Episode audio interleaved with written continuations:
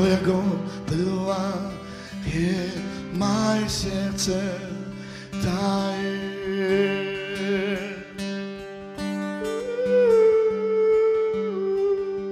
Shitalara deria ralara broso toloro deria.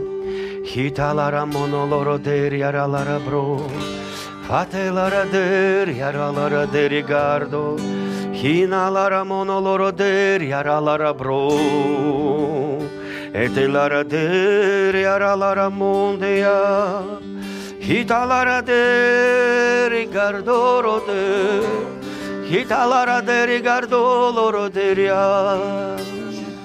Hidalara monoleri mandeleri de ricardolore forto e шателара мантелара дериараде драгоценный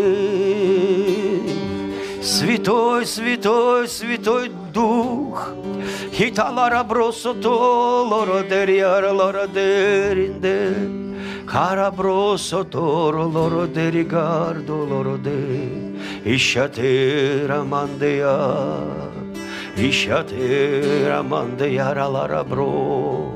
Пусть твое помазание двигается Пусть твоя слава течет Пусть твой дух двигается могущественно Прямо среди нас, прямо среди нас, прямо среди нас Хиталара бросо толородерия.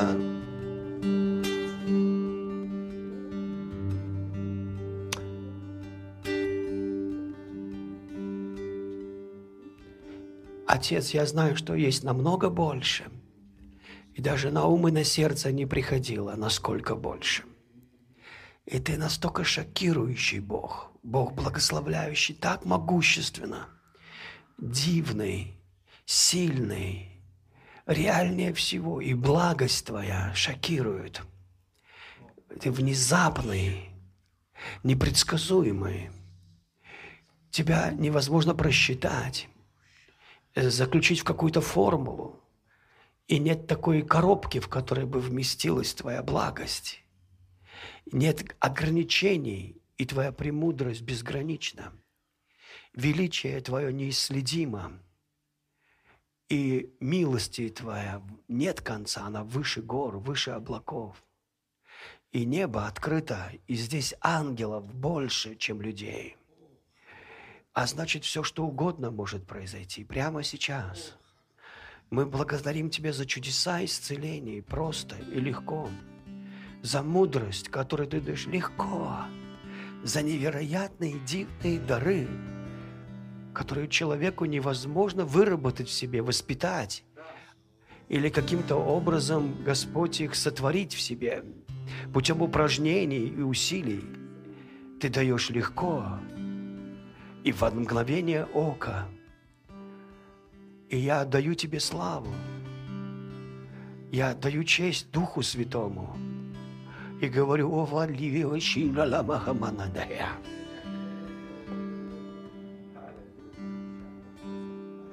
И мама ненелери годором бромбаха маха яха матея.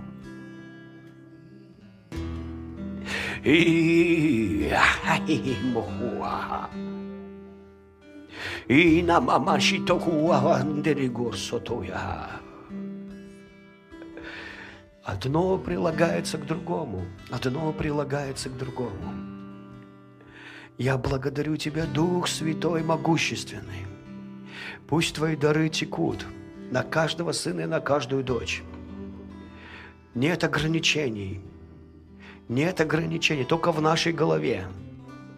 Я благодарю Тебя, Отец, что Ты даже эту преграду, как наше мышление легко преодолевает волна, наполняющая все это место. Я благодарю Тебя, Дух Святой.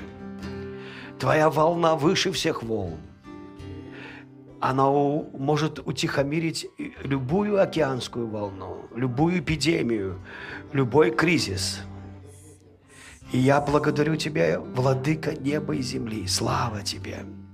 Мы в Твоем присутствии, мы в Твоем присутствии.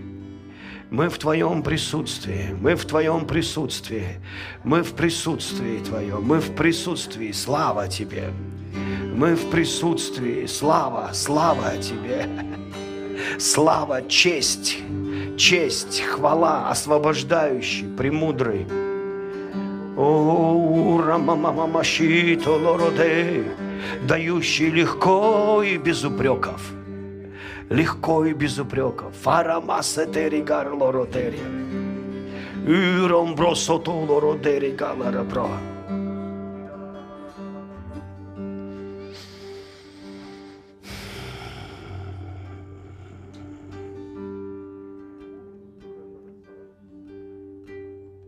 Ты больше всего. Больше, чем эта суета, больше, чем наша занятость, больше, чем наши мысли. И ты можешь дать больше, чем человек, топая ножками, шевеля ручками и извилинами.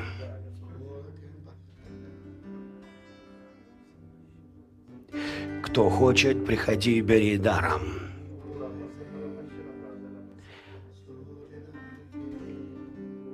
Бог чудес, Бог судьбы тут. Я благодарю Тебя, Иисус. Я благодарю Тебя. Ты мой Бог. Ты мой Папа. Я Твой. Только Твой. Я благодарю Тебя. Я в предвкушении. Я в предвкушении нового. Я предчувствую, предвкушаю дивное. Я в ожидании чудного. Я под потоком.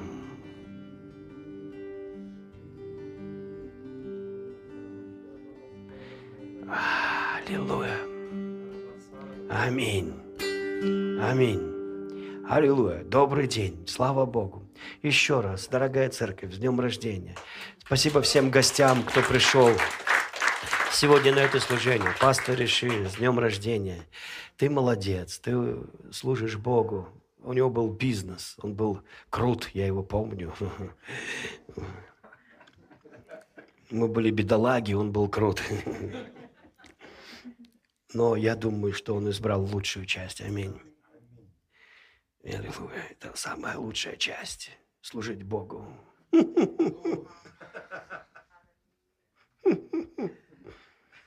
Аллилуйя.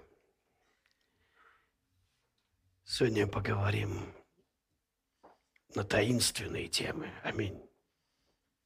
Бог желает делиться секретами. Аминь. Аллилуйя. Они простые, проще пареной репы, поэтому так трудно их принять. Мы такие сложные, знаете. У нас комбинация есть. Аллилуйя. Как Бог нас должен благословить. У нас куча семинаров по расширению сознания, подсознания, по визуализации и многие другие. И Чубайс говорит, если вы такие умные, что такие бедные? Но Бог хочет нас реально благословить. Аминь. Аллилуйя. Я так рад, что мне не надо расширять сознание. Аминь. Во мне тот, у кого такое сознание, что я аж без сознания, насколько у него. Аллилуйя. Никакого сознания не хватит. Тут нужна вера, чтобы постичь. Мозгов не хватит. Они просто взорвутся, и дым пойдет. Такой, перегорели. Ладно, хорошо. Скажи, я в сфере чуда. Я восхищен в чудеса могущественного Бога. Меня посадили на небе. И я дышу разряженным воздухом славы. Я в эпицентре славы. Сам Бог во мне. И когда я говорю, я стреляю ангелами, потому что во мне царство. Иисус во мне. Папа во мне. Дух Святой во мне. Аллилуйя. Я есть город на вершине горы. Аллилуйя. Слава Тебе, Иисус. Скажи, благодарю ангелов за подмогу и помощь, за доставку благословений. Благословлю, благодарю Тебя, Иисус. Благодарю Тебя, Дух Святой. Слава Тебе, Господь. Аминь. Аллилуйя. Аллилуйя. Слава Иисусу. Садитесь. Спасибо, Галин. Аллилуйя. Вы знаете, я хочу продолжить вчерашнюю тему, что я ее не раскрыл. А, кто не был вчера? Ну, ничего. Остальные были, аминь, частично. А, Павел говорит, я отсутствую телом, но присутствую духом. Мы это как бы не умеем делать, мы умеем присутствовать телом, но отсутствовать духом. Аллилуйя. Но, но я верю, что Бог хочет э, научить нас присутствовать духом. Аминь. Прямо мы посажены на небе. Это не какая-то присказка, это не символика, Рад видеть знакомых лиц, брата моего из Норильска, который теперь здесь. Некоторых ну, людей я уже знаю давно, некоторых недавно, но так много знакомых людей, слава Богу. Вот, это не какая-то присказка, аминь. это реальность неба. И есть физическая реальность, есть реальность неба. И я хочу вам рассказать сон, который меня очень благословит. Это не мой сон, это Дениса Орловского – и я вижу, как Бог поднимает в последнее время очень сильных пророков в нашей стране. И мой дух просто ликует. Я говорю, где Боб Джонсы, где Бобби Конноры, где вот эти люди, только все, все с английскими именами. Я не националист, я и английские имена принимаю. Но так хочется, знаете, чтобы и у нас, кроме какой-нибудь клыкастой старушки, кто-то что-то тоже предсказал, вы понимаете.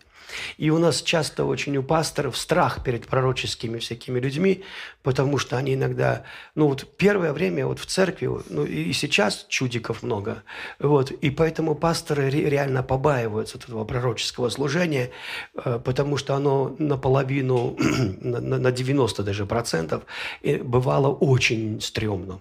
Как я помню, как одна сестра вы, а это 90 вообще третий год, вы вообще отступили от Бога, а мы все в огне, знаете. У вас уже должна Алла Пугачева петь в церкви, так говорит Господь. Я такой думаю, ну вот когда вот такие пророчества, там, Алла Пугачева, да я не хочу, чтобы она у нас в церкви пела, вы понимаете. Я, она, кстати, о Боге тоже поет, она верующая. И, и я, Бог ее сам ведет. Но не обязательно ей петь в каждой нашей церкви, аминь. Или в православном хоре. Вот. Не надо стремиться, чтобы все люди пели у тебя. Вот, потому что другим нет, нечего будет делать тогда, вы понимаете, да? Вот. И, по сути, мы очень, ну, такие, у нас очень стрёмные такие пожелания, на которые, ну, скучно скучно даже Богу отвечать. Вот. Хочу, чтобы Алла Пугачева пела в нашей церкви. Бог говорит, ну зачем тебе? Вот зачем тебе? Вот. И, конечно, он любит всех, и ее тоже, и всех. И когда ты смотришь глазами Иисуса, ты просто не можешь без нежности смотреть на то, как Бог дивно любит всех. Аминь. Вот. Но из-за того, что много такого пророческого служения стрёмного, да, странного, вот, которое из-за этого и из этих плевел очень трудно бывает настоящему. Но настоящее всегда прорвется. И когда у человека такой поток видения, откровений, снов, и они говорят о законченной работе Христа, о силе креста, понимаете, о, ну, о новом творении, о том, о единении со Христом, понимаете, да? То есть это то, чему Бог хочет учить церковь. И раньше – я помню, раньше, в 90-е годы, были классные учителя, которые учили о новом творении. И это было потрясающе. И учили о том, что ты праведность Божья. Да так учили, что мы вскакивали с кресел и орали от счастья. Но дело в том, что это все смешивалось потом с человеческими делами. И, и эти человеческие дела, они просто на нет сводили то, что ты узнал. Потому что если ты возьмешь благодать, и смешаешь ее с законом, у тебя ничего не выйдет, у тебя получится закон. И в итоге человек с противоречивыми мыслями, как одна сражается с другой, он по-прежнему кушает с этого дерева добра и зла – и из-за этого он, он разочаровывается в себе, потому что он не видит себя плодоносным, он не видит себя успешным, потому что то он виновен, то он не виновен, то он сам уже не понял, кто он, новая тварь или он уже погиб, и теперь он опять старая тварь, потому что он не чувствует себя новой тварью. Вы понимаете? И э, ему говорят, вере, а потом ему говорят, старайся, чтобы быть новой тварью. Ты новая тварь, но старайся, обновляйся. Понимаешь, брат, ты, конечно, новая тварь, ты как бы овцы-волк, знаешь такое, ты спасся, ну, давай спасайся, потому что, понимаешь, с одной стороны, ты овца, я тебе объясняю, ну, ты уже овца, а вот задняя твоя часть, она еще с хвостом волчьим. Поэтому, брат, ты старайся как-то кушай из церкви, чтобы эволюционировала, шерсть завоевала, вот это вот хвост стал и в конце концов ты изменился. А пока бодрствуй, брат, и молись, пока не эволюционировал в полную овцу. Старайся обычно задом быть к миру, а овечьей мордой в церковь, и ничего не перепутай. Потому что иначе тебе свои по заднице надают, и эти по роже тоже. И вы знаете, и когда тебя научили, что ты такой вот новая тварь, знаешь, такая, ну, э, по ночам ты воешь, а утром ты человек, вы понимаете? Ну и вот то э, очень трудно тебе вот взять ответственность за свою вот эту праведность. Но когда ты утвержден абсолютно как бы я это хотел. Вы даже не представляете, как это важно, чтобы ты понял, что ты окончательная бесповоротная новая тварь. Понимаешь, даже если ты согрешающая тварь, ты все равно новая, понимаешь, да? И чтобы ты понял, что тебе нет никакого осуждения, понимаешь, никакого осуждения. В это ж трудно поверить, вы понимаете, это ж такая радостная весть, что мы сразу у нас клинит. Не может быть! Как нет осуждения? Я-то знаю, что я накосикопорил. Да, брат, ты накосикопорил, но ты новая тварь, и тебе нет никакого осуждения, потому что все осуждение было на Иисусе Христе чтобы на тебе не было осуждения, понимаешь? А, вот нашлись неверующие. Один верующий, остальные неверующие, вы понимаете? Нам очень трудно поверить в работу креста. Очень трудно. Мы живем чувствами, мы живем своими делами. О, я сделал добро, я чувствую себя праведником. Я сделал зло, я чувствую себя грешником. Понимаете, да? И мы живем вот этим миром и не понимаем, ну почему, почему нет силы? Потому что если ты смешаешь все, у тебя ничего не получится. Кинь одну, вот кинь просто вот в ведро, э, ну, в, вот в колодец, в колодец, немножко яду, и всю деревню отравишь. Вы понимаете? И если я в церковь брошу немножко закона, я отравлю всю церковь. И через некоторое время вы увидите, что нет радости в церкви. Ее нет. Потому что ты не можешь радоваться, если ты виновен.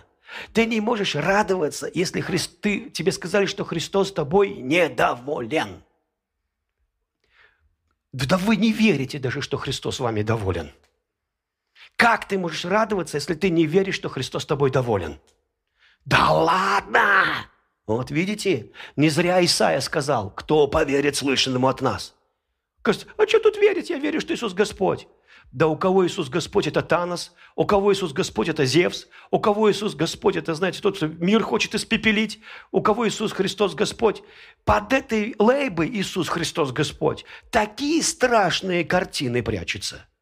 Потому что он совершенно не то, что люди о нем часто говорят. И Бог Отец – это самая клеветанная личность во всей вселенной. О, меня клеветали. Поверь, Бога больше. Я иногда слушаю, как там о Боге говорят. О, Иисус Христос. Это один сказочный персонаж вместе с Пиноккио и всеми остальными. Зубной феей и так далее. Понимаете, ну это еще ладно, это такие богохульники-атеисты. Но христиане тоже клевещут на Бога. Они тоже клевещут. Они говорят, Бог недоволен тобой. Бог люб, любит тебя. Он бы любил тебя больше, если бы ты делал для Него больше – и даже все законы, которые Бог сотворил, их поставили во главу, во главу, не крест, а эти законы. Я не против закона сеяния и жатвы. Что посеешь, что пожнешь. Все это знают. Но ты не должен жить просто вот этим, иначе ты потеряешь крест. Потому что твое изобилие не только от сеяния и жатвы, не только от земли. Твое изобилие в большей части не от земли, мой друг, знаешь, почему тебе ты работаешь как лошадь, а получаешь как мышь? Потому что ты от земли пытаешься получить благословение. А если бы ты научился с неба брать, у тебя бы была лодка полная, как у Петра, который пахал, как папа Карла всю ночь, и ничего не поймал от этой земли. Хотя он и десятину, поверьте, давал, они все давали. А там попробуй, ну, не давать. Там все в конверте. Ну, как говорит церковь, в конверте и с. Ну и вот, чтобы посмотреть, ты даешь или не даешь, чтобы прийти к тебе и наставить на путь истинный.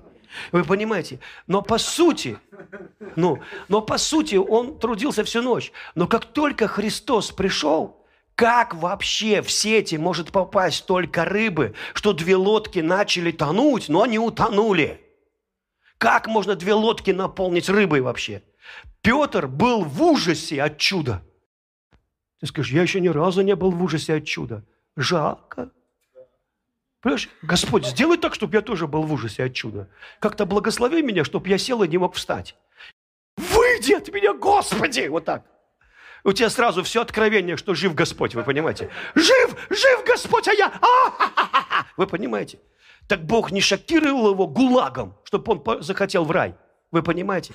Он ему сразу показал. Мы, конечно, научны, что надо человека как следует э, напугать Колымой, чтобы он захотел в Турции отдыхать. Но Иисус сразу показывал небо. Он говорит, приблизилось к вам Царство Небесное.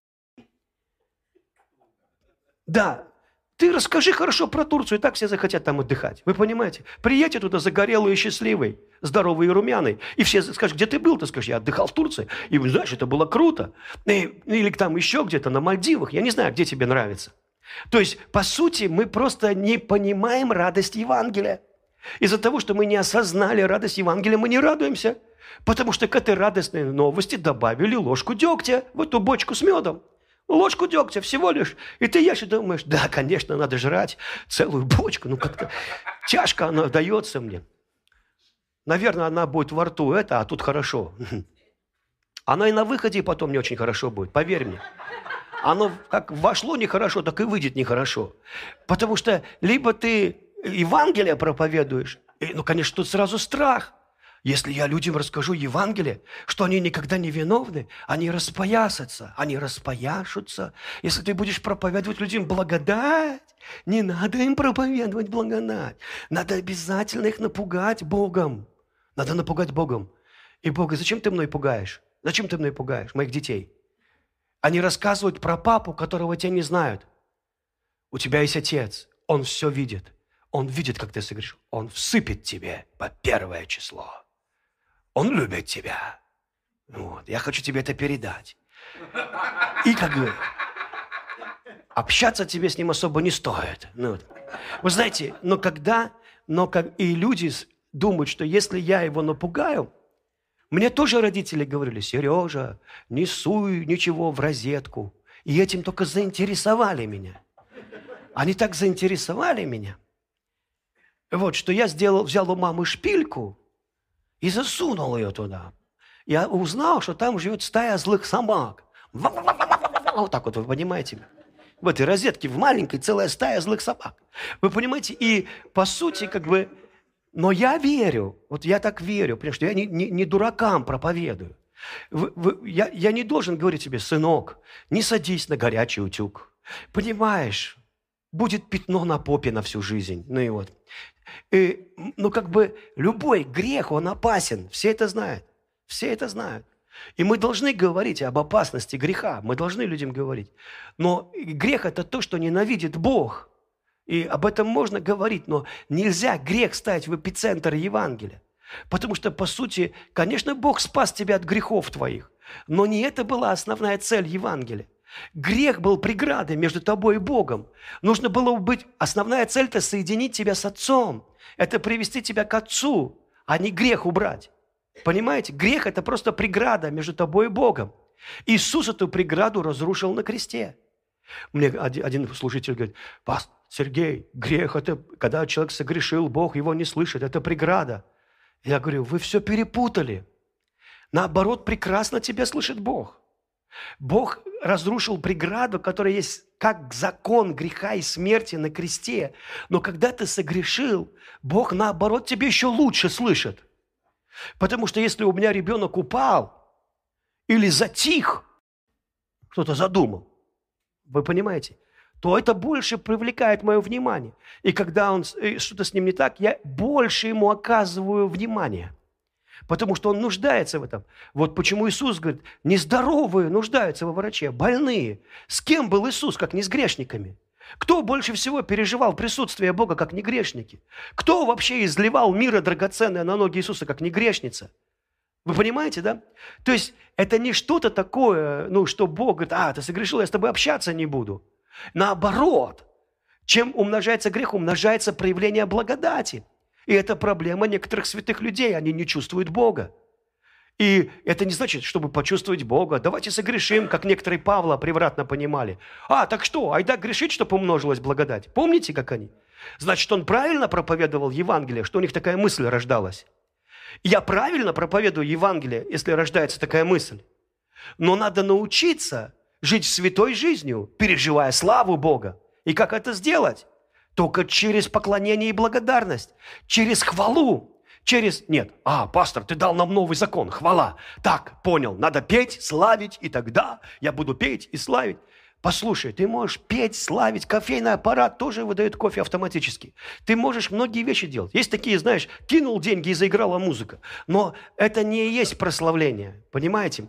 То есть я хочу говорить о сути прославления, о сути того. Потому что Библия говорит, что проблемы начинаются тогда, когда эти люди, как в римлянах написано, они, познав Бога, не прославили Его как Бога, но суетились в своих умах, то Бог предал их различным грехам. То есть Бог просто перестал ставить ограду между ними и грехами.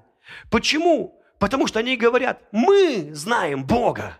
Мы э, знаем, как жить святой жизнью. Мы но они не славили Бога. Ты Бог моей праведности, ты Бог моей святости, ты Бог моего исцеления. Вы понимаете?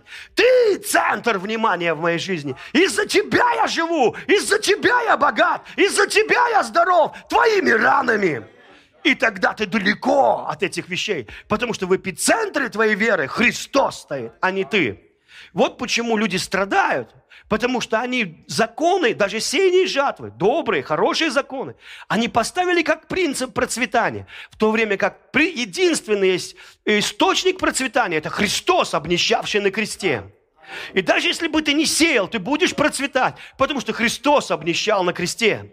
Он источник моего процветания, не методы и не способы, которыми обложили крест.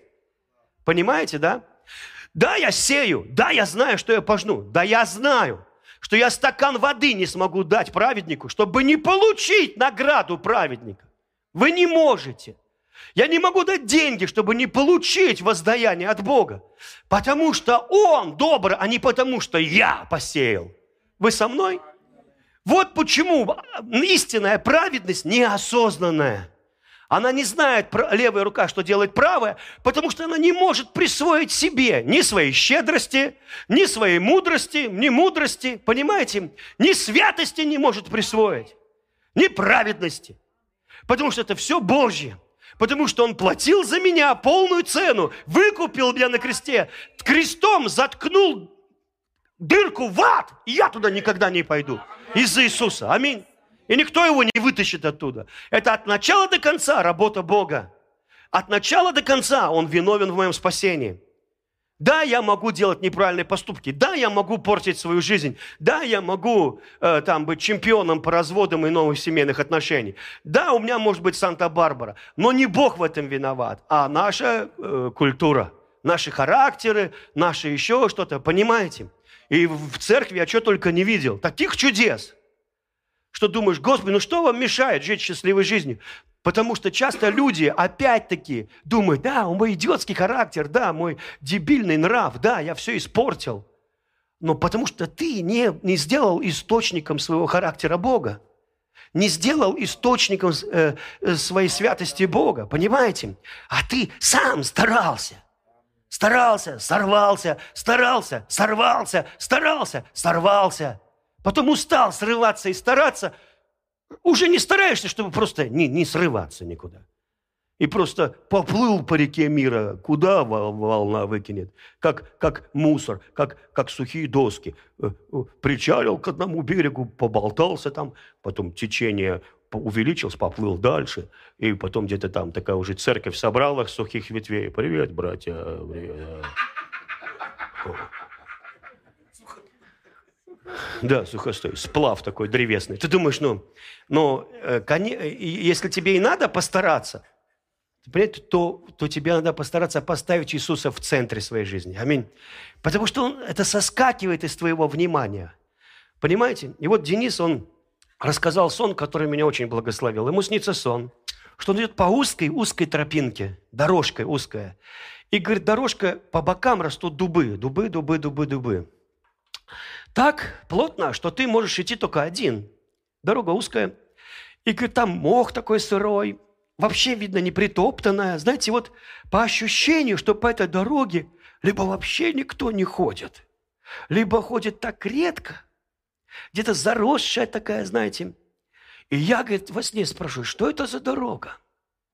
И голос во сне говорит, это дорога, путь, по которому ходил Енох, Илия, Авраам, Павел. По этой дороге. И потом я выхожу и вижу поляну, холм и дубравная роща из дубов. И крест еле видно, говорит, в этих дубах. И тут же во сне я знаю, что они поклоняются в дубравных рощах. Что это язычество. Такое, знаете, вот поклоняться в дубравных рощах.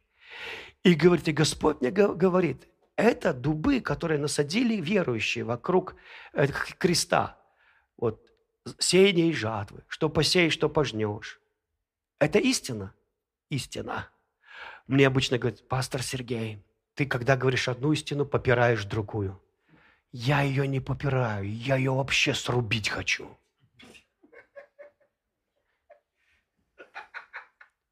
Я знаю, что за это будет. Я знаю, что за это будет. Мне даже страшно. А что делать? Ты дашь Богу десятину, Он тебе двадцатину. Фигус двагус. Извините за греческий. Тебя ждет глубокое разочарование.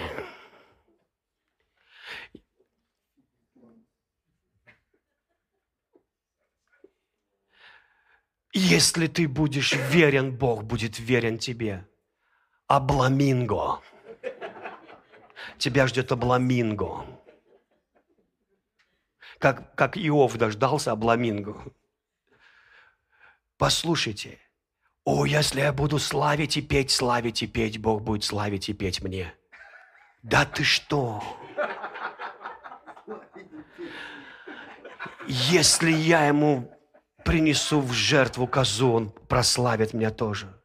Послушай, Бог в псалме говорит, эй, алло, я вообще ваших жертв не хочу. Вообще все козы это мои.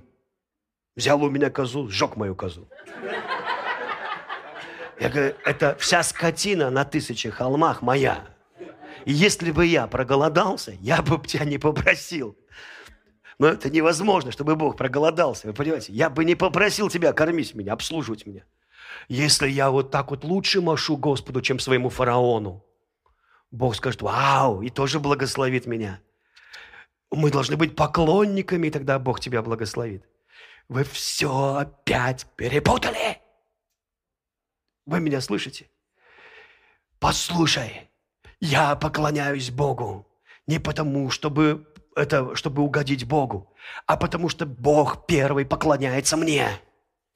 Вот Лукьянов еретик. Да, да, да, да, да, да, я уже не стесняюсь этого. Да, я еретик еретик. Я в секте Иисуса Христа. Он предводитель иудейской ереси. Был вчера, вовеки и будет тот же. Вчера, сегодня и вовеки. Он творит все новое. А кто мыл ноги ученикам? А кто служащий был ученикам? А кто с неба сошел, стал человеком и обслуживал людей? А кто взял на себя их грехи, проклятия и болезни? Кто это сделал вообще? Кто вообще поклонник? Кто первый возлюбил тебя? Разве истинное поклонение – это не любовь? Разве любовь не является истинным поклонением? Разве тот, кто библит любовь, не в том, мой друг, что ты возлюбил Бога, а любовь в том, что это Бог тебя возлюбил. Аминь. И я просто отражаю ему это назад. Я просто благодарен и отдаю не на дашь, на дашь, а потому что он благ и милость его век. И даже когда нет денег, и даже когда не очень все хорошо, я знаю, что он благ, и я буду славить его. И я буду давать ему и десятину, и двадцатину не, не потому, чтобы окна небесные открыты, а потому, что они уже давно открыты. Я не открываю ими окна, как в Ветхом Завете они открывали окна. Открыли окна, закрыли окна. Они навсегда открыты. Аминь.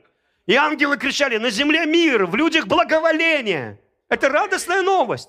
Там все воинство Божье предстало. Все славили Бога. На земле мир, в людях благоволение. Ну почему, если во мне благоволение? Ну почему такая стрёмная жизнь? Ну почему работаю, как лошадь, получаю, как мышь? Ну почему во мне... Где благоволение? Бог говорит, потому что ты своими силами пытаешься, ты устранил Христа, ты веришь в Него, но Он как бы не нужен тебе. Он как бы, знаешь, как мертвому припарка. Он для души, как некоторые говорят, для, от сглазу, ну, ну, знаете, помогает, говорят, имя Иисуса Христа. Ну, вообще, чтобы деньги были, как бы нужен Господь. А как ты хотел? Без Бога не до порога. Но мы сами с усами. И Бог говорит, отлично. И вдруг как будто нет Бога. Как будто Бога вообще не существует. Как будто эта церковь, это ты начал, эта церковь, ты начал, и ты ее ведешь ее, и ты вот стараешься, приходишь к Богу с отчетом и говоришь, Господь, церковь вот не растет. Он говорит, смотри, всыплю, если расти не будет. Давай, старайся дальше. Ты, домашняя группа не растет. Два пришло, три ушло. Да что ж такое, Господь? Я говорю, так ты их научил стараться, они ушли стараться. Вот вы понимаете. И иногда, начав духом, мы заканчиваем плотью и не можем понять, а почему не получается? Почему у меня не получается? А бывает, человек просто сдался, знаете, вот просто сдался Богу, и вроде даже ничего не делает, и вдруг все как поперло. И Бог говорит, спасибо, хоть я теперь могу поработать. А, ты устал? Да, устал. А, точно не будешь вскакивать? Нет, не буду. Можно я? Иисус, я уже ловил всю ночь, ничего не поймали. А можно я попробую? Пробуй, конечно, здесь рыбы нет. Ну, и вы знаете, и потом смотришь, и в раз вдруг какие-то чудеса. Тебе же нужны чудеса. Тебе завтра или прямо сейчас? Ну, тогда слушай внимательно. Аминь. Сейчас же надо, аминь. Тебе вообще вчера надо было еще, аминь. Вчера еще надо было, аминь. Да. Вчера уже было поздно. Но нужно сейчас. Аминь. Опаздываем. Это мы опаздываем. Он очень быстро двигается. И он хочет благословлять немедленно вообще. Немедленно. Потому что небесное, небесное благословение круче. И ты можешь жить чудесами, ты можешь жить могущественным Богом. Поэтому, когда ты будешь слушать, просто сиди и говори, Господь, я принимаю, я принимаю, мне это надо, мне надо.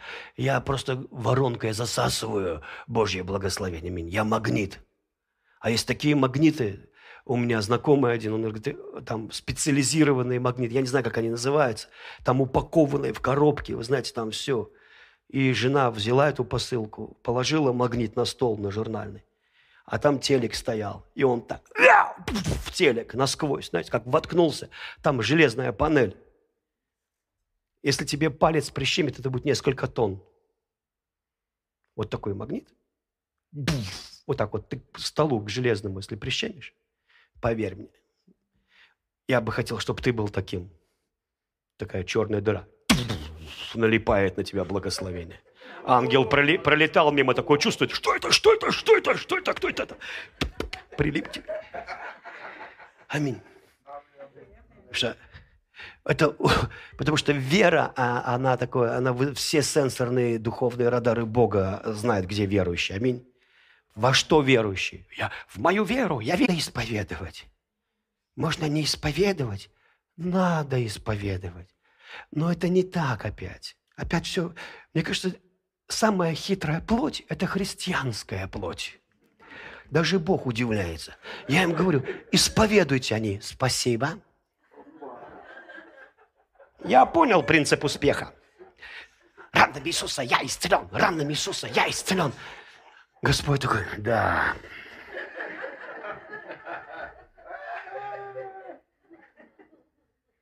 Устанешь, приходи. Вы знаете, вот я, э, я как-то это э, заболел, Миша, приятель, заболел. Мы были новообращенными, горячими. Канота Хейгана, все. Это очень важно, надо перечитывать, кстати. Вот. И я там, значит, э, Мишу осуждал. Потому что верующие не болеют. И, и Миша не пришел на служение. А у нас служение вообще каждый день было. Верующие не болеют. И поэтому, когда мой брат с ним разговаривал, говорит, Андрей, дай-ка трубку. Я говорю, Миша, привет, ты что там делаешь? Но он чувствовал сам себя виноватым, что заболел, потому что мы все в одном богословии. Я говорю, Миша, ты что там делаешь? Миша такой, да я заболел. Миша, Верующие не болеют, Миша. Возьми диван и ходи, Миша. Вы знаете, и главное, Миша-то исцелился. А я трубку не успел положить, как уже заболел. Ты скажешь, ага, Сережа, попался на закон, не судите, не судям, а будете. Я знаю, есть такая тема. Но я, будучи новообращенным, знал, что я не поэтому заболел. Нет, не поэтому. Знаете, когда к слепому Иисус увидел, и ученики, они все были в богословии, что он что-то наделал, поэтому слепой, что-то нарушил, поэтому слепой. И они говорят, Рави, кто согрешил, он или родители, что он родился слепым? Иисус говорит, никто не согрешил. Почему? Да потому что, конечно, все грешат, от этого болеют. Но крест больше. Он говорит, никто не согрешил. Я стал грехом вместо них. Это чтобы слава Божья явилась. Аминь. Поэтому у нас, у христиан, куча дубравных рощ. Брат, ты согрешил, поэтому заболел. Сестра, ты думала плохо, поэтому пришло. Да, возможно. Но это не поэтому. Это чтобы Бог прославился и чтобы крест опять проявился в твоей жизни. Да, есть закон сеяния и жатвы. Да, есть закон уст, что от слов своих оправдаешься, от слов своих осудишься. Но Иисус больше имел в виду, что ты скажешь, спасибо, Господь, я праведность Божья, и ты оправдался. Нежели ты от слов своих себя осудил, я недостоин Бога, Бог не обращает на меня внимания, Бог там, а я тут – да какая разница ему до моих проблем? И потом живешь в этом. Вы со мной? Ну, я заболел, 38 с копейками температура. Целую неделю, 38, и там и 4 где-то. Я лекарства пил. Ну, вообще-то я сначала исповедовал. Потом пил лекарства и исповедовал. Я исповедовал ранами Иисуса, я исцелен. Ранами Иисуса я исцелен. Тысячу раз в день ранами Иисуса я исцелен. И падал на кровать, что сил не было исповедовать. И Тонечка еще пришла. Тоже смотрю, плохо, говорю, себя чувствую, рядом ложиться. Я говорю, ты-то чего рядом ложишься? Ты-то не ложись! А она, у нее с мамой были с моей сложные отношения, и она с ней не хотела на одной кухне пересекаться. Даже когда молчать, все равно энергия шла. Вот.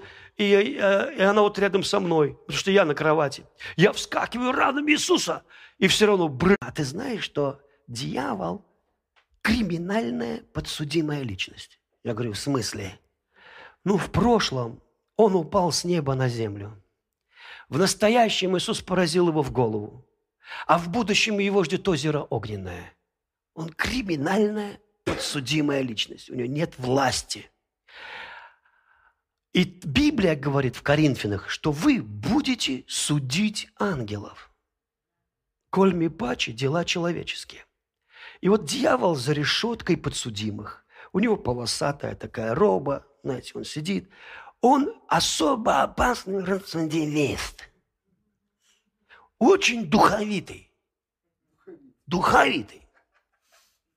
Когда говорит так, чувствуешь, что человек с опытом, знаешь, опытный демон, знаете, такой, уважаемый, да. А ты Судья-то новообращенный. У тебя мантия, парик, колпак, молоток и вот какая-то штука, по которой надо стучать. И ты даже не знаешь, чего начать, потому что ты еще не очень в этой конституции во всем, а уже судья. И дьявол сидит такой, эй, судья, я, я с тобой, говорю, на меня посмотрел быстро. Да, да, да. Кто так судит? Кто так молоток держит? Колпак поправь, чудик. Ты раз поправил, думаешь, действительно, парик задом наперед одел, сдвинь хоть на уши. Иди сюда, иди, я тебе покажу, как надо судить. Давай мантию, давай. И вот ты в его робе сидишь за решеткой. А он говорит такой, в колпаке, такой святой, грехи вспоминаем. Ты, какие грехи? Тебе было четыре года, когда ты спер у бабушки пять копеек. А что у нас за это? Что? Болезни у нас за это. Согласен ты? А, да. Вот. А, чувствуешь, началось? Чувство началось. Но это еще не все. В подростковом возрасте Ты подглядывал за девчонками. Ай-яй-яй-яй-яй-яй-яй, блудник, прелюбодей, развратник, тварь. Что у нас за это? Правильно, простатит. И ты такой, знаешь, уже весь осужденный, больной такой. И вы знаете, я исцелился. Я говорю, спасибо, Андрей, все понял, я здоров. Температура 38,4, я пошел в душ. Моюсь, меня знобит. Я не исповедую. Послушайте меня. Я просто пошел, я здоров. Я исповедовал, конечно. Ну что я сказал? Я сказал, я даже больше языком не поверну об исцелении говорить. Я уже здоров. Видите, я исповедовал. Я здоров. Я пошел мыться. Я помылся, вышел 36,6. Потому что познайте истину. То, что сделал Иисус на кресте, истина сделает вас свободными, богатыми, счастливыми. Аминь. Аллилуйя. Понимаете, но когда ты берешь принцип, да, важно исповедовать, да исповедуй хоть что-то доброе, только не злое – я не против исповедания. Я просто говорю, это не является основанием для твоего исцеления. Крест является основанием. И потом, знаете, потом есть Иисус Христос, Он первосвященник нашего исповедания. И твое исповедание жизненно необходимо. Но я не исповедую как метод получения чуда. Я получил чудо, поэтому исповедую. Я получил исцеление, поэтому исповедую. Я богатый, поэтому я это исповедую. Я понял, что он обнищал, чтобы я обогатился, теперь я это исповедую. Я под ливнем божественных благословений. У меня папа, Бог. Я обречен на успех. Я даже молиться об этом не собираюсь. Вы видели, чтобы Иисус за все молился? Вот так вот буквально. Дай денег, помоги то-то, помоги это сделать. О, пусть, пожалуйста, появятся какие-то помощники, какие-то помощники. Библия говорит, он вышел, и ангелы служили ему. Он говорит, Петр, надо заплатить налоги в храм. Петр говорит, да где я возьму налоги? Налоги в храм, налоги. Может, не пойдем вообще? Нам там не рады, я тебе скажу, учитель, ты это знаешь. Он говорит, иди на рыбалку. Иди на рыбалку, поймаешь рыбу, доставай изо рта деньги, заплатим налоги. И ты видишь, он не молится, он как бы и есть молитва. Он и есть чудо. Он и есть лестница Якова. Понимаете, да? Он не, он не так. Вот там папа, я туда молюсь, папе туда молюсь. Папа меня слышит, папа мне отвечает. Да, в Ветхом Завете они так молились. Бог был там, они были тут. Но в Новом Завете Христос вселился в тебя. И большая часть твоей молитвы – это прославлять Бога за то, что Он для тебя сотворил. Аминь. За то, что Он сделал для тебя. И я вот когда это начал понимать, у меня молитвенная жизнь как-то испортилась в каком-то смысле. Я даже, когда люди молятся вот о чем-то таком, знаете, там, пробуждение в России, я даже не понимаю, что они говорят. Раньше понимал, что, что мы не понимаем, но мы просим, что понимаем, мы не просим, просим. Потому что мы понимаем, что надо что-то просить. Просим пробуждения в России. Послушай, какой России? А ты и есть пробуждение. Я нигде не видел, чтобы апостолы молились о пробуждении. В деянии такого нет. Они жили в пробуждении. И когда они поменяли стандарты следующие поколения, когда они во главу поставили человеческие дела, тогда у них пробуждение закончилось. И только некоторые люди были носителями пробуждений – только некоторые. Вы понимаете? И, и люди не знали, они, они не думали, что пост – это способ получить пробуждение. Они так никогда не думали. Первые христиане не думали. Первый пост 40-дневный, этот, э, как, Афанасий Великий придумал, что вот надо поститься 40 дней. Пасха, 40 дней. Христиане не делали в первом веке, они не, это четвертый век. 40 дней. Сейчас церковь постится 40 дней, там таким-то постом, таким-то постом. Спросишь, зачем вы поститесь? Они не могут объяснить, зачем постятся, чтобы Бог увидел, что мы не жрем. Вот Бог увидит, что мы не жрем. И Бог скажет, смотрите, они смирились, они не жрут, поэтому давайте их благословим. Что? Что? Ты правда думаешь, что это причина твоего благословения? Да вы все перепутали. Крест – единственная причина, и пост ничего не улучшает здесь. Давайте поститься постом Даниила. Даниил думает, какой, где они взяли этот пост? Я не постился постом Даниила, он говорит. Я просто хотел взыскать разумение, смирил себя перед Богом, отказался от вина, от некоторых еды, которые некоторые из вас и так никогда не едят. И, и не пьют. Вы понимаете? И он искал Бога, приходит к нему Гавриил и говорит, Даниил, как только ты открыл рот, расположил свое сердце молиться, в ту же секунду я был послан к тебе. Бог сидел, слышно, да? Слышно? Бог сидел, говорит, Даниил, сколько поститься? Один день мало. Два дня? Мало. Три дня? А, за три дня такие вещи не получишь, которые ты просишь. 20 дней. Подождем это мистическое 21. 20 это 7, 7 и 7. И когда будет 7, 7 и 7, если он не сожрет котлету и продержится, мы дадим ему чудо. Гавриил, он выдержал. Давай! Гавриил такой, быстрее, пока не пожру. Вы понимаете? Тут Даниил хватает котлету, хрясь, Гавриил тормозит. Приходит Бог и говорит, он жрет котлеты. Я нес ему откровение, но он жрет котлеты. Послушайте, вы понимаете, что это не так? Как только он открыл рот, Бог сразу его услышал. Вы согласны с этим? Потом к нему приходит Гавриил через 21 день и говорит, Даниил, я сразу был к тебе послан, потому что ты муж, в нашей синодальной Библии, желаний. Хороший перевод, но не точный. Потому что действительно хорошо, когда ты желаешь. И, и Даниил желал, он хотел откровения. Но оригинал говорит, потому что ты нежно любим Богом. Потому что тебя страстно желает Бог. И поэтому, когда он видел, как ты поднял лицо, Бог сказал, ой, не могу, до чего он хороший, быстрее несите ему чудо. Вы понимаете? Не потому, что Бог какой-то Танос, который сидит на небе и кормится твоим постом. И ты Бога заряжаешь своим постом. И Бог поднакачался, почувствовал, что Он и правда Бог, и Он может дать. А потом ты не молился на иных языках, разрядил Бога, разрядил Бога до красной опасной черты, до красной зоны.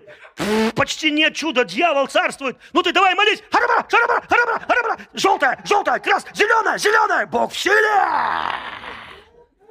Мы поднакачали Бога.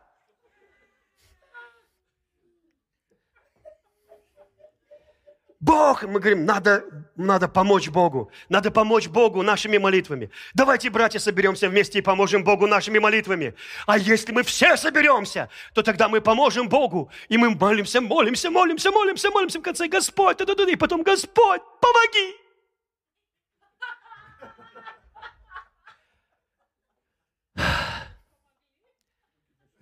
Поняли, что никак. Помоги!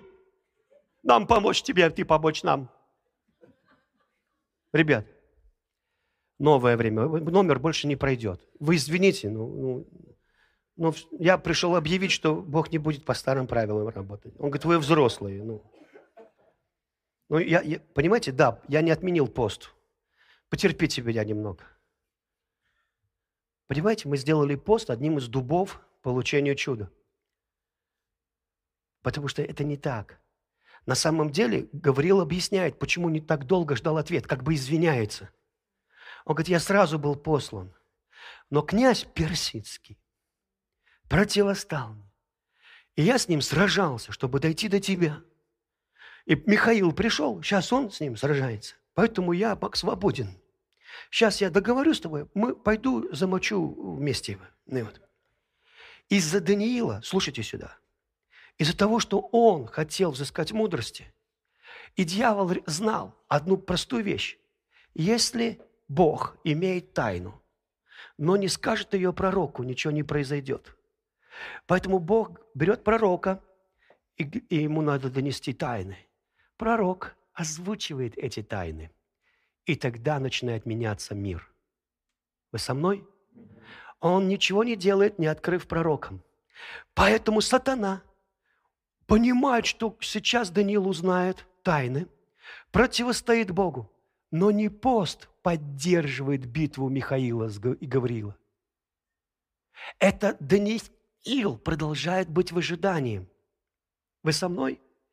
В это время за то, что те противостали Даниилу, ну, ангелам, больше нет никакого персидского царства. Пришлось замочить всех. Нечего вставать поперек помазанника Божьего. Аминь. Поэтому, когда Иисус встречает учеников Иоанна Крестителя, они ученики Иоанна Крестителя, а это крайне аскетическая группа, потому что до Иоанна Крестителя никто так не жил. Он ел кузнечиков с медом. Даже Илия там что-то пил, там лепешки какие-то, да. То есть мясо ему вороны приносили, этот мясо не ел. Он ел кузнечиков и мед, дикий мед. И понимаете, его ученики были такие же. Это была крайне святая группировка, которые пытались стяжать Царство Небесное силой. Вы со мной? В одной Библии написано так, в одном переводе.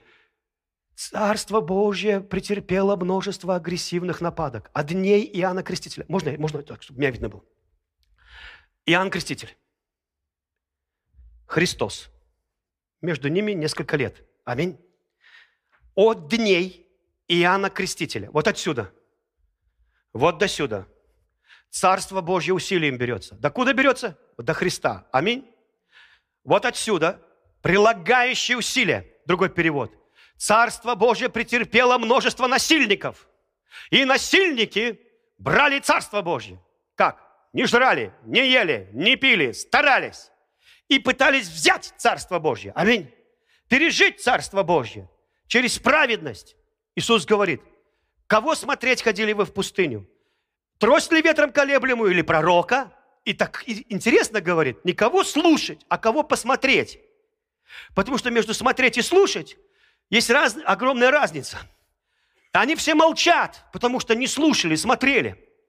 Иисус говорит, пророка, и я говорю вам, что из рожденных женщиной, из рожденных женщиной более великого, чем Иоанн Креститель, не повоставало. Но Иоанн не сделал ни одного чуда, вообще ни одного. Никаких таких, каких Моисей или Илия. Но Иоанн был в духе Или. Но дух Или – это не чудеса. Дух Или – это способность видеть. Вы со мной? Он говорит, Елисей, если ты хочешь мое помазание – то мое помазание приходит от способности видеть. Если увидишь, как я буду взят, будет тебе это помазание. Там было 50 пророков, но они не видели колесницы. Они даже потом пошли три дня Илью искали по горам. Он исчез просто. А Елисей видел.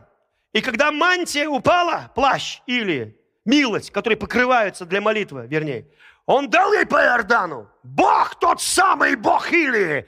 Ты где? Хряс! И вода расступилась. Вы видите? Во мгновение ока, увидев, он получает это. Поэтому Илия, который теперь Иоанн Креститель, видит Иисуса, но не так, как люди видят. Идет мужчина, ни вида, ни величия, не голливудский Христос, такой вьющиеся волосы, глаза такие голубые, такой, ну прям видно, Христос идет идет Христос, знаете. А он видит, идет овца. Овечка идет. Прям видит это. И говорит, вот Агнец Божий, который берет на себя грех мира. Никто больше этого не видит. И величие этого пророка заключалось в способности увидеть Мессию. И знаете в чем еще? В праведности. Вы слышите меня? Более порядочного, более любящего, более святого, более хорошего, более справедливого, праведного, честного, смелого мужика из рожденных женщиной никогда не было во всем Израиле. И он шел путем праведности. Классно, когда христиане порядочные, справедливые, бесстрашные, мудрые, любящие, верные. Не, они не разводятся, как бы трудно не было. Они классно. Но мы имеем, что имеем. Иисус пришел для всех. Амен. И потом Иисус говорит, но самый маленький в царстве больше Иоанна Крестителя. Почему? Потому что он принял праведность самого Христа. Потому что он принял подвиг Иисуса Христа из завоевания креста. Он уверовал. Потому что путь веры выше пути дел. Вы слышите меня? То есть это путь Еноха, это путь Илии, это путь Авраама. Мы дети Авраама. Это питание с креста, полное упование на Него. Приходят ученики Иоанна Крестителя, всегда голодные, всегда, знаешь, ты на кузнечиках, всегда чувствуешь себя немножко злым.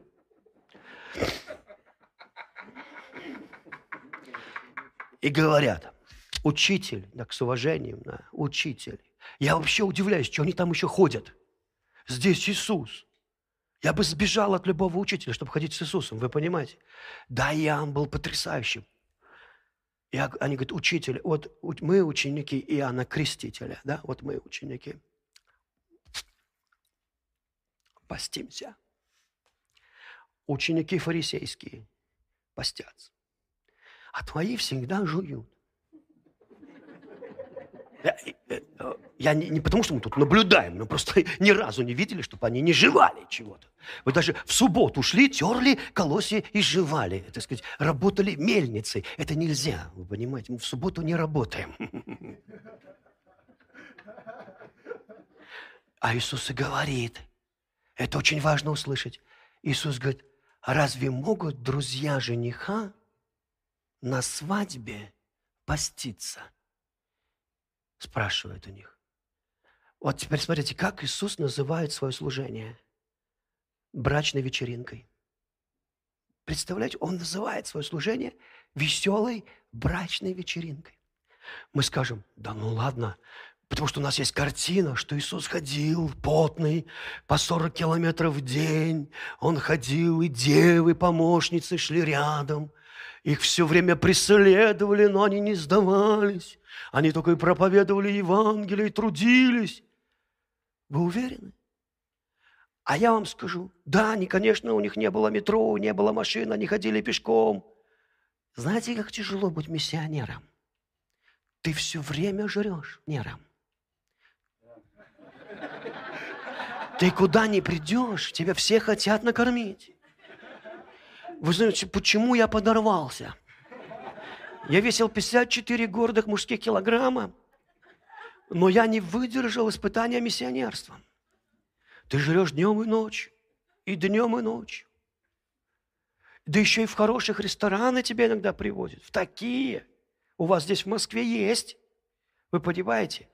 Потому что я понимаю, что, ну, как бы, и я не претендую на хороший ресторан, но я просто бы туда не попал, если бы не был миссионером.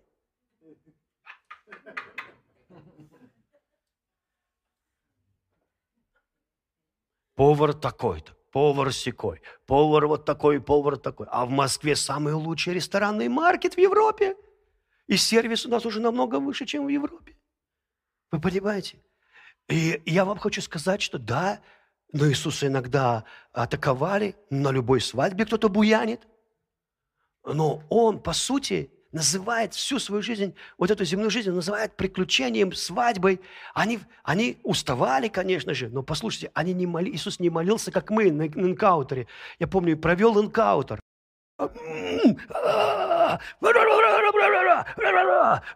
Потом еще провел школу исцеления потом, помню, провел служение, потом еще что-то, и потом у меня голос исчез.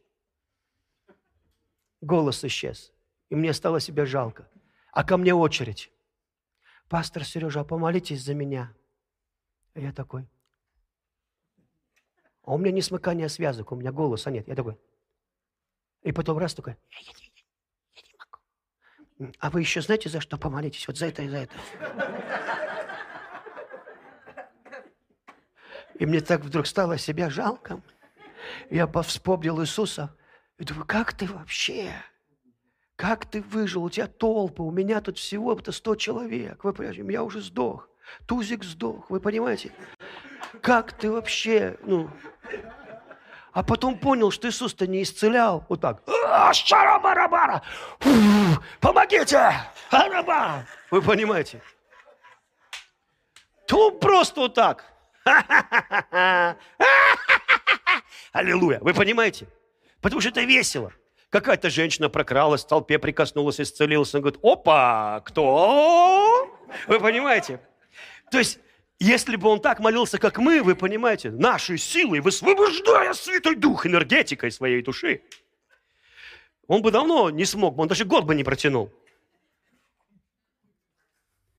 Поведовал коротко, там даже огромная Нагорная проповедь можно прочитать за минуту. Дело не в том, насколько, насколько... Он говорит, я не действую своей силой. Он говорит, я действую силой моего Отца. И вы будете действовать моей силой, а не своей. Понимаете? И поэтому, говорит, самая стрессовая профессия – это пожарники, полиция и пасторы. Ну, еще какая-нибудь альфа, которая работает в другой стране с террористами. Тоже опасная профессия. Альфа, там, не знаю, там, береты какие-нибудь там, я не знаю. Но пасторы – это вообще, иногда я смотрю на пасторов и думаю, как ты еще жив? Потому что все время люди, все время нужды, все время это. Ты нечаянно, хочешь, не хочешь, переживаешь. Хочешь, не хочешь. Ты досадуешь. А досадуешь столько от глупости, от тупости, от дурных характеров, от жадности людей, от, от э, вообще вот некоторые думают, если человек пастор, то он в почете. Да ну, если был в почете, ну, реши бы, был в почете, каждый просто приходил, благословлял его – хоть 500 рублей, потому что он и решил в почете, ну, тысячу. Решил бы сейчас такой был счастливый пастор в почете такой, счастливый в почете такой, знаете. Нет, обычно 3-4 человека, кто так думает, понимаете, что надо пастор в почете, чтобы... Остальные, давай проповедуй, давай, мы это слушаем. Что-то не воткнулось сегодня. Вы понимаете? Да, что-то никак не, ты что-то не... Не сильно старался. Ты за меня молился, а Бог мне не ответил. Вы понимаете? И, и иногда думаешь, да ну, это Господь, сам их паси. И, но по сути, как бы, я говорю, пасторы, вы должны быть безответственными. У вас должна быть святая безответственность. Вы не должны быть Иисусом Христом. Что вы делаете? У вас не будет медали за беспокойство не будет никакой медали. Вы должны работать с креста. Вам надо, нам надо научиться жить Иисусом, доверять, что да, люди там на, на, на, на, надурили, да, там обзываются, дерутся, семья молодая. Ну и убейте друг друга.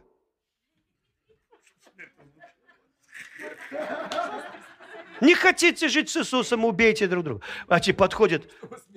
Да, что смерть вас разлучит и все. Я говорю, Почему я должен стоять там у дверей, звонить, мирить вас и так далее? Вы взрослые люди, вам по 40 лет. Орите на друг друга сколько хотите. У меня знакомый есть, говорит, мы так женой друг... Они пасторы. Мы так с женой... Ну, я не скажу, с какого города. Мы так женой друг. Ну, не из Ярославля, а то мои подумают, что я на них расточал. Мы так женой орали друг на друга в нашем большом доме многоэтажном. А, вообще страшно, говорит. Однажды выходим, ну, а, знаешь, когда выходишь, ты уже святой, то... богобоязненный. В церкви никто не знает, все знают, что ты аллилуйя. И выходим, и соседка тоже спускается, говорит, на улице остановились. Она такая, вы не знаете, кто у нас живет там? Вот, вот.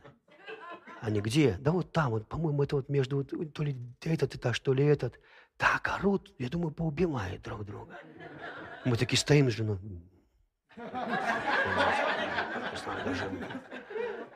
Кто там, кто там живет вообще, да. Кто-то там, да. Кто-то там живет, да. Надо переезжать. Вы понимаете? Ну вот спустя вот лет 20 совместной жизни уже лучше. Вы понимаете? Лучше. Уже тише. Вы понимаете? Уже он выучил, где грабли в квартире расставлены. Она выучила, после каких слов он начинает себя так вести. Вы понимаете? И уже лучше. Да. Потому что я говорю, ребята, я говорю, это ваша ответственность, как вы перед Богом ходите. Аминь. Я учу. А как вы будете, что вы будете делать с благодатью? Будете славить Бога или побежите грешить? Потому что первый, кто хочет воспользоваться благодатью, кто хотел... А Сара – это благодать, Авраам – это вера. Они поженились, у них родилась радость. Аминь. Исаак – смех, радость. Благодать и вера. И чтобы получилась благодать, Богу пришлось поменять, добавить буквы, поменять их имена. Потому что Сара была такая княгиня, она господствовала, она показывала мужу, где, так сказать, что делать после чего. Понимаете? И когда Бог изменил ее имя, она стала другой. Другой. Это просто чудо. Она обновилась. Ее физическое тело обновилось. Поверьте, она не была такой красавицей, когда Бог к ней пришел и сказал, у вас будет сын. Я уверен, что ей тогда было 80 лет. 80 лет. И она, можно сказать, грудь заправляла в спортивные штаны. И когда Господь сказал, через год приду, у вас будет сын, она, она не смеялась. А Почему она... Бог говорит, что Сара надо мной смеется? Она говорит, я?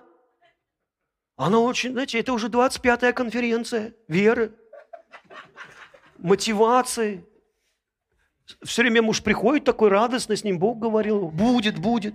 И нету, нету, понимаете. А теперь точно не будет. Теперь уже не будет. Мы переждали. У нас нет уже этого цикла, который должен быть давно. Бог говорит, через год приду, будет сын, Сара. Говорит, что надо мной ржет? Я? Я не смеялась. Ну. Я таких верующих все время вижу в церкви. Они 25 лет в церкви, они смотрят на молодежь. С мое. Я давно уже в вере.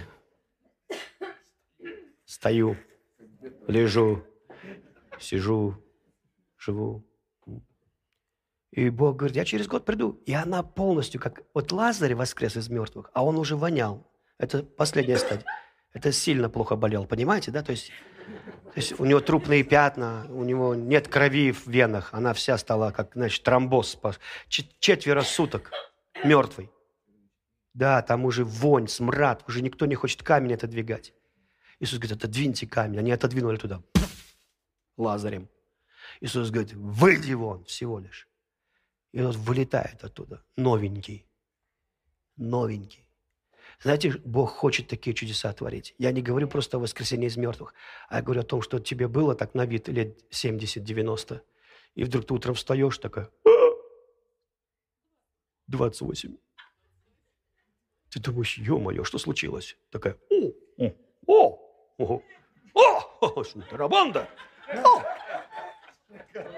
Ты думаешь, пастор Сергей, ты рассказываешь сказки. Муж такой просыпается. «А!» Одевайся. А ты, деда, отдыхай. Ну и вот. Вы понимаешь, я просто говорю, что вы дочери Сары. Аминь. Пастор, ну что, разве в это можно верить? Я говорю, ну хотя бы мечтать, аминь. Я понимаю, там, но я просто про то, что Авимелех – это плоть, символ плоти. Он первый вос- воспользоваться решил благодатью. Поэтому, когда ты слышишь Евангелие благодати, кто хочет первым воспользоваться? Плоть. А еда грешить. Давай расслабимся. Не будем служить Богу, не будем давать десятины. Аллилуйя. Пастор Сергей проповедовал, небо открыто. Ликуй, мамона! Ну и вот. Ну, наконец-таки мы будем благословенны независимости от наших дел. Но, понимаете, это плоть хочет воспользоваться. Вот почему Иисус отдал это на произвол тебе. Вот моя доброта, вот моя благодать, вот мое вечное прощение. Делай с ним, что ты хочешь. Я весь твой. И некоторые люди скажут, плакать будет, смеяться, говорят, спасибо, спасибо, Иисус, я буду, я благодарен Тебе. Я не даю десятину, чтобы небо открыто. Я даю, потому что оно открыто. Я не сею, чтобы пожать. Я уже пожал, что не сеял. Поэтому я еще не успею дать, как я уже получаю. Вы со мной? Я уже. И поэтому я не потому молюсь, чтобы Бог мне ответил. Я молюсь, потому что я благодарю за ответ. Поэтому Иисус, Он говорит о настоящем времени. Он говорит, кто попросит что-то у меня и поверит, что это уже ему дано, а не будет дано, потому что небо открыто. И Христос проповедует нечто совершенно, совершенно иное. И Павел говорит, что если служение закону и буквам смертоносным, служение осуждения было так славно, слава была – и потом говорит, то как вы думаете, насколько больше будет служение оправдания? А почему оно не больше? И Господь говорит, потому что вы смешиваете служение осуждения со служением оправдания.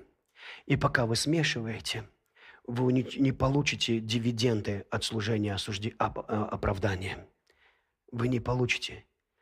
Вот почему э, нам надо понять, что ты сделал, Иисус, для меня на кресте – Небо открыл, осветил меня, навсегда сделал совершенным меня. Вы слышите, да? Навсегда, одним приношением, навсегда. Я достоин уважения, восхищения и благословения. Не из-за моего характера, а из-за Иисуса. Я обречен процветать, быть успешным и богатым. Аминь. И Денис тогда рассказал, говорит, и я подошел и увидел эти дубы, которые насадили христиане вокруг креста. И Господь сказал, сруби их. И говорит, аж смерточкой пахнуло. Я прям почувствовал, что меня будут преследовать христиане. Христиане. Это их дубы. Это их традиции, и они так просто это не оставят. Они удостоверились, утвердились в них, они ими живут. И говорит, я аж и я понял, что мне нужна смелость. И потом Господь говорит, я навсегда, я хочу показать тебе, что глубина, высота и долгота и широта. И объяснить тебе крест. И говорит, ты видишь эту бездну? И говорит, я увидел бездна, бездна. Это, говорит, ад. И крест навсегда закрыл дорогу в ад. Денис, ты туда не попадешь. Я заткнул это крестом. Высота – это то, что небо открыто для тебя раз и навсегда, и ты можешь пользоваться изобилием неба. И говорит, я увидел к одной руке Иисуса болезни, проклятия, а к другой руке множество денег. Я такого никогда не видел. Я сказал, Иисус, что деньги делают? Он говорит, ты должен понять, что моей нищетой вы обогатились. Ты должен жить с креста и только с креста. Да, я сею. Хочу я это, не хочу. Я сею. Но, вы знаете, самые сильные семена – это слова благодати. Они творят чудеса. Да, я знаю. Я помню Сережу Каратицкий, который нас поздравлял. Это было в Питере. И он вышел пожертвования собирать. Он даже ругался на людей. Говорит, вы стали жадными. Корзиночку там поставили в углу. Кто хочет, положите туда что-нибудь, как будто Бог это бомж. Суньте Господу чуть-чуть там. Нет, говорит, кто хочет 500 баксов пожертвовать, вперед выходите. И мне смс -ка, пастор Сережа, спасите конференцию. 90-е годы начались. Я понимаю этих людей. Потому что у нас были такие проповедники, это было постоянно, это наш харизматический дуб. Он тоже прячет крест. Но я понимаю этих людей. Они не хотят больше к этому дубу ходить со своими деньгами. Понимаете, они, они не хотят. Они не знают почему, но интуитивно чувствуют, что... Но с другой стороны, я понимал Сережу, я понимал, что да, мы ожирели, да, мы стали жадными, да, мы стали теплыми, да. И иногда надо выйти с этими 500 баксов. Говорит, на, Господь, не потому, что тебе это нужно, а потому, что мне это нужно. Мне нужно с этим расстаться, мне нужно. Вы понимаете, прорваться в этой жизни. И Господь говорит, хорошо, понимаете, да? И, и я такую радость пережил. Я, у меня не было долларов, я пошел рубли, кинул в корзинку. На меня сошел Святой Дух. Я смеюсь, не могу. Честно говоря, я первый раз смеялся от пожертвования. Обычно я плачу. Но не плачу то, что мне денег жалко, а то, что на меня Дух Святой сходит, как любовь. И я плачу и плачу. Я чувствую, я Богу угодил. Он меня тискает, целует. А я угодил ему. Я слышу, ты угодил мне, сын, ты угодил. И я знаю, а даже не переживай за деньги, они есть. Аминь. Я Богу угодил. Это Бог. Аминь. А тут смех на меня сошел. Я ржу не могу. Мне выходить проповедовать, и мне не остановиться. Уже там прославление. А я не могу. Я 20 минут. И я пишу, сестренка милая, дорогая, что с тобой не так? Почему я переполнен радостью, а у тебя такое? Видите, одно и то же пожертвование. Дикое пожертвование. Но одни люди, у них прям боль, скорбь, потому что это их рана какая-то. А другие вдруг какая-то радость, потому что я-то знаю, что я не могу дать Богу, чтобы... Это, это бесполезно, ты не можешь, чтобы Он тебя не воздал. У тебя ничего не выйдет, расслабься не выйдет, я не знаю. Я плакал вот в молитвенной комнате, это было 15 лет назад. 20, простите, 20. Плакал. Как так, Господь? Я только дам, ты сразу мне воздаешь. За что же мне награда на небесах? Ты мне все здесь уже начинаешь воздавать. А он мне говорит так ясно вообще, вот как ты слышишь меня. Ты что, не читал, что ли? Я говорю, что? Нет ни одного человека, который что-то сделал бы для Евангелия и не получил здесь, на земле, в сто крат больше, а на небесах вечную жизнь. Я такой, вау, нет никого. Ну, пока я жив, я же не знаю сколько. Ну, я про себя-то знаю. Но, может быть, Бог это все у меня еще и продлит, но я знаю. Просто я никому не говорил, но я знаю. Но я хочу вам сказать, что Бог может гораздо больше сделать в твоей жизни. И у меня никогда не получилось. Обычно, когда у меня день рождения, я прошу Тонечки, чтобы она позволила мне сделать самый большой подарок для меня. Это жертва Господу. И я беру это и приношу в церковь. Я говорю, папочка, ты меня так сильно благословлял всегда. Я очень хочу тебя благословить. Ну, позволь. Ну, позволь мне. Библия говорит, жертва Авеля, он был добрый. И поэтому его жертва, она была о смысле искупительной работы ягненка, которого увидит Иоанн Креститель. Он его принес в жертву. Это означало Иисус Христос. Я процветаю из-за Тебя. Я достоин жизни из-за Твоей смерти. Я получил вечную жизнь из-за Тебя. Я свят из-за Тебя. Ты и есть моя жертва. Я ничего добавить не могу. Поэтому мои жертвы – это просто благодарность. И теперь у меня нет в Дубравной роще. У меня есть Христос. И я был лучше как та женщина у его ног – которая просто знала, что он достоин самого лучшего, этот Иисус. И когда у тебя такое отношение будет к Иисусу, это означает, что ты познал Бога и славишь Бога как Бога. Аминь.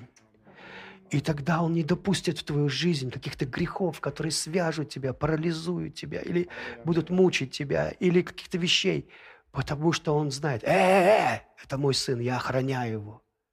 Вы понимаете? Почему? Потому что ты сфокусировался на Иисусе. Ты сделал его центром своего изобилия. Аминь.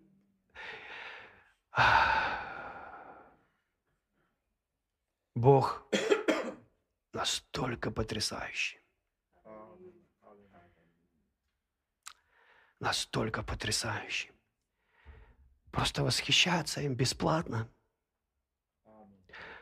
Жертвовать бесплатно – да, я знаю, я пожну, я мудрый, мудрый фермер.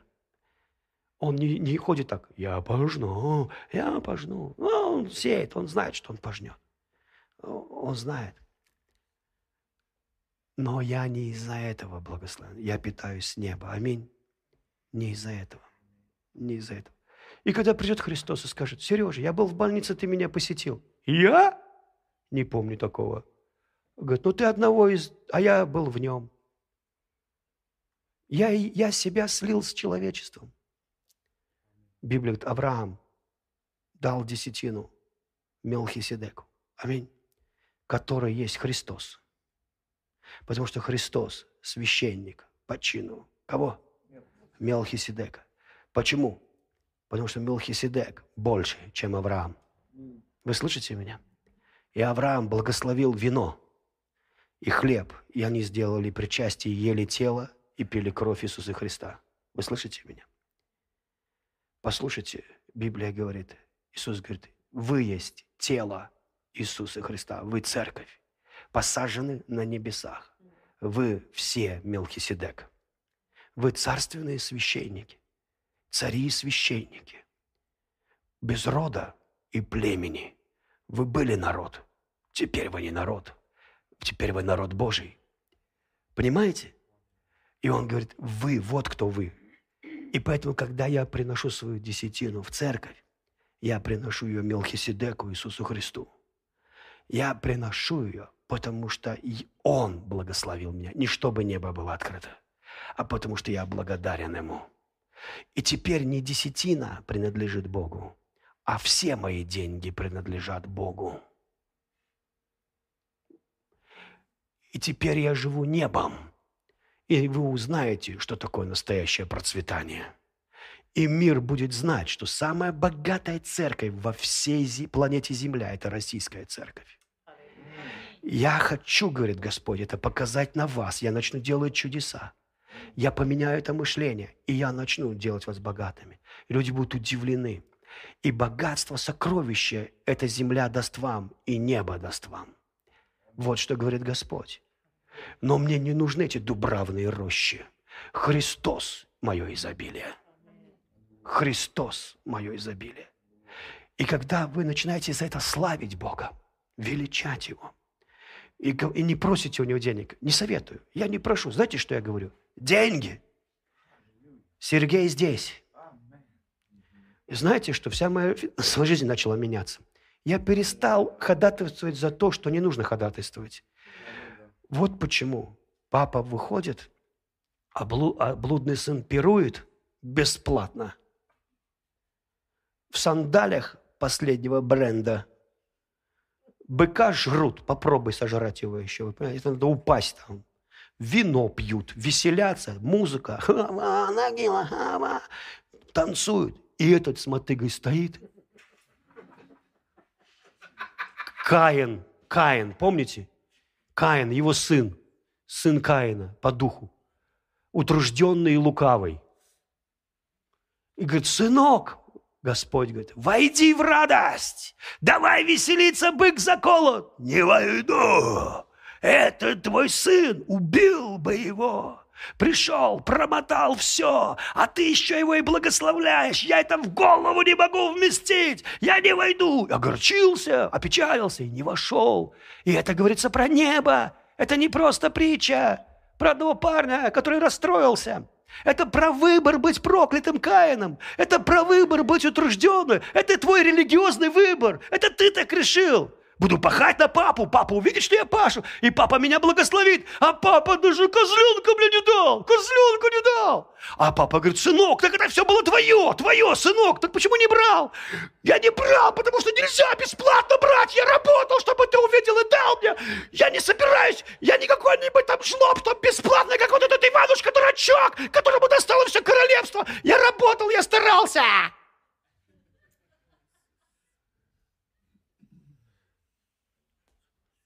Ну, старайся.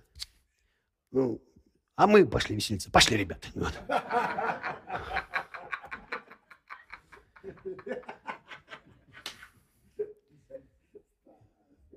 Все религии делаются на две конфессии. Религия Каина и религия Абеля. Аминь. Религия Абеля бесплатно, религия Каина стараемся. Стараемся. Религия Авеля. Бесплатно, религия Каина. Стараемся. Бог говорит, старайтесь, да. Но мне не нужна ваша жертва, ваш козел. Вы моего козла пожарили и мне же отдали. Мне надо, чтобы вы принимали мою любовь. Мне надо, чтобы вы поняли, что я не питаюсь вашими жертвами, десятинами, даяниями, и они не располагают мое сердце к вам. А крест навсегда – примирил нас, и я люблю вас бесплатно. И я мечтаю, чтобы вы кушали, одевались в лучшие шузы, брали у папы, жили мной, наслаждались мной, брали бесплатно, без, без, без, без серебра, вино, молоко, чтобы вы жили мной. Потому что для меня счастье видеть вас счастливыми, довольными. Это и есть поклонение. Твоя удовлетворенность Богом. Вы понимаете? И когда Бог смотрит на своих сыновей, доволен, счастливый, румяный, красивый, женатый, замужний, благословенный, хорошие отношения. Он говорит, какие поклонники? Потому что Бог не приглашает тебя на вечеринку со своей картошкой и ножом, чтобы ты помог приготовить Тебя приглашают на все готовое. Это трудно понять, это Евангелие, это радостная весть. Да, трудно. Мы всегда, можно я помогу тебе, Господь, я тоже умею жарить картошку. Он говорит, со своим салатом. Каждый несет свое. Такой шведский бог. Приходите на день рождения. Каждый со своей сосиской. Угли, угли от меня. От щедрот, так сказать, моих угли. И мангал мой, сардельки ваши. Это правда, это вам правду рассказываю. И потом люди приходят, а один не поверил, пришел без сосисок, так и стоял.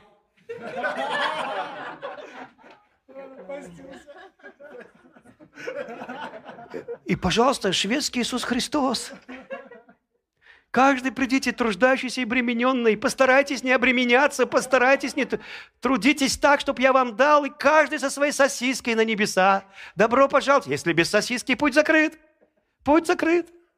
Только с сардельками. На вечеринку каждый свое. А как ты думал, в нахаля погрызешь здесь орешки? Нет! И поэтому вот эта, вот эта религия, она на этой почве тормозит.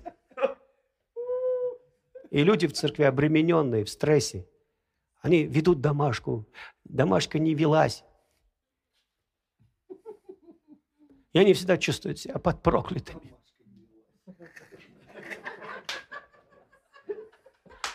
Они постились, но сорвались.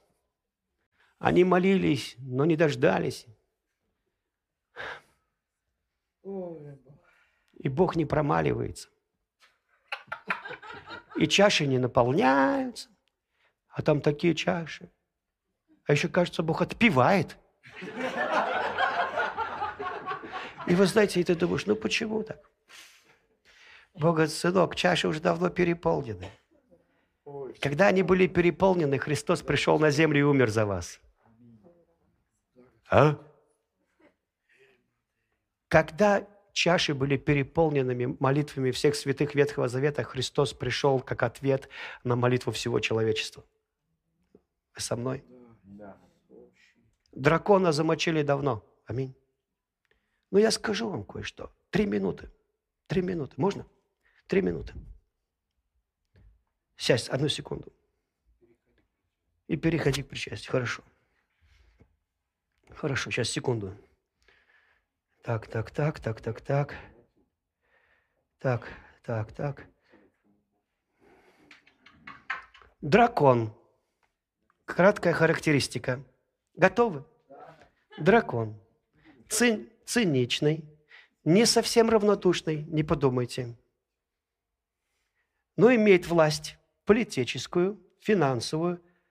С ним заискивают, ищут его благорасположение, просят о помощи Он может дать денег, но он циничен, и ему неинтересны люди. Хотя он может облагодетельствовать кого-то чисто по своей воле. Его пытаются воспитывать. Даже некоторые пасторы, они говорят, ты должен измениться, дракон. Ты должен переосмыслить, как ты вообще деньги распределяешь в мире. Вы слышите меня? Э, вот коммунисты любят его воспитывать. Надо отобрать у него и раздать всем. Но он их не слушает. Ему вообще не интересно это. Слушайте дальше. Дальше. Его, дракона, пытаются учить, как правильно распределять финансы, и что должно измениться, ему надо измениться, и даже покаяться. Но ему грустно, скучно, неинтересно. Он охраняет свое золото, но золото его не интересует. Если он убивает, то без сожаления, как студент, который убивает Биг Мак в Макдональдсе. Дракон знает, что Бог главный, и что только Бог может пробить его толстую кожу. Однако живет своей жизнью, и Богу никогда не поклонялся. Краткая характеристика. Многие молятся дракону, ищут от него, чтобы он как-то благословил их. Пытается наладить связи с людьми, которые ближе общаются и имеют дух дракона. И многие христиане, они ходят к дракону на поклон, потому что они знают, что все деньги тут, на земле, у дракона. Именно дракон мотивировал Ирода убить всех младенцев в Вифлееме, чтобы не появился Христос. Именно он. Именно его архангел Михаил-то и поразил в тот момент, когда Иисус был на кресте. Аминь. Но он царствует на земле посредством лжи. Еще его называют заговором. Люминаты там и так далее. Они пытаются с ним общаться, но они ему не интересны. Вообще скучные. Потому что они быстро умирают. И с ними нельзя наладить длительных отношений. И очень тормозят. По сути, более циничной твари, чем он, нет – но когда ты начинаешь... И да, Давид не был драконом. Давид был пастухом. И Господь избрал его, сделал царем. Вы слышите меня, да? И Давид знал, кем он был, и пытался этим же и остаться, несмотря на великий статус. Вы со мной? И однажды Давид был искушаем драконом или сатаной сосчитать народ. Он послал слугу, военачальника. Тот очень огорчился, тот не был под давлением дракона. Однако сосчитал, потому что Давид настоял. И как, но он не сосчитал колено Левина и, по-моему, колено Вениаминова. Он не стал считать всех. И когда он доложил эту огромную цифру в миллион людей в царстве Давида, сердце Давида вздрогнуло, и Бог его наказал за то, что крест перестал быть в центре его внимания. И за то, что он начал жить тщеславием. Вы со мной? Видите, иногда, когда мы уклоняемся от креста и от того, что Бог хочет, мы думаем, почему у меня провал в жизни? Потому что твой папа хочет, чтобы твое лицо, фокус, был на, на кресте. Аминь. И Давид говорит, я буду славить тебя вечно. И все его псалмы, в основном пропитаны возвеличиванием и хвалой Богу. Ты сделал меня из раба царем. Ты меня благословил. Ты причина того, что я царь. Ты причина того, что я благословен. Аминь. Отец, во имя Иисуса, мы благодарны Тебе. Мы благодарны Тебе за обилие чудес. И когда мы будем делать святое причастие, это такой момент, когда Бенихин сказал, что однажды он делал святое причастие. На коленях в монастыре каком-то католическом. И говорит, и я руки, руками обнял, взял одежду Иисуса Христа в руки. И говорит, я открыл глаза, но Иисуса не было. Но я руками держал ткань. И я услышал, как Господь говорит, сын мой, каждый раз, когда вы совершаете причастие, я посреди вас. Каждый раз я там. Бог старается стоять за твоей спиной, чтобы ты его не видел. Потому что для него очень важно, чтобы ты жил верой. Возможно, Он проявится в твоей жизни, и мы будем много видеть посещения от Бога. Аминь. Но даже когда ты его не видишь, ты просто должен знать, что здесь множество ангелов, и прямо сейчас здесь Иисус Христос. И эта кровь, она исцеляет тебя от этих вот драконьих инфекций, от этого вируса. Она каждый раз обновляет тебя. И каждый раз, когда ты делаешь причастие, ты говоришь «Иисус Христос». Я размышляю не о себе, не о своих грехах и о своей праведности. Почему христиане болеют и умирают? Потому что они размышляют не о кресте, не о крови, а о себе. Достойны ли, недостойны они. И этим свидетельствуют, что они отказываются от благодати крови и на основании своей праведности считают себя достойными причастия. Послушайте, мы достойны благословений на основании крови Иисуса Христа. И когда я беру эту чашу, беру хлеб, вот как я это делаю. Я говорю, дорогой Господь, я благодарю Тебя за венок Твоей крови. Эта кровь смыла все мои грехи. И одним приношением Ты сделал меня навсегда совершенным. Навсегда. Эта кровь открыла небо для меня. И я благодарю Тебя из излияния, изобилующее излияние, благости, милости, чудес. Это чаша благословения – Яков боролся, чтобы получить благословение, а ты мне дал его в виде вина и хлеба. И сказал, ты можешь это. И здесь этот Мелхиседек, который благословляет нас, который есть Христос. И каждый раз я сталкиваюсь с Мелхиседеком, который благословляет кровь и вино. И вот это вот вино и тело Иисуса. И я принимаю жизнь, я принимаю нетление, я принимаю обновление, я принимаю кровь Христа – прямо сейчас. Я принимаю то обновление, которое было у Сары.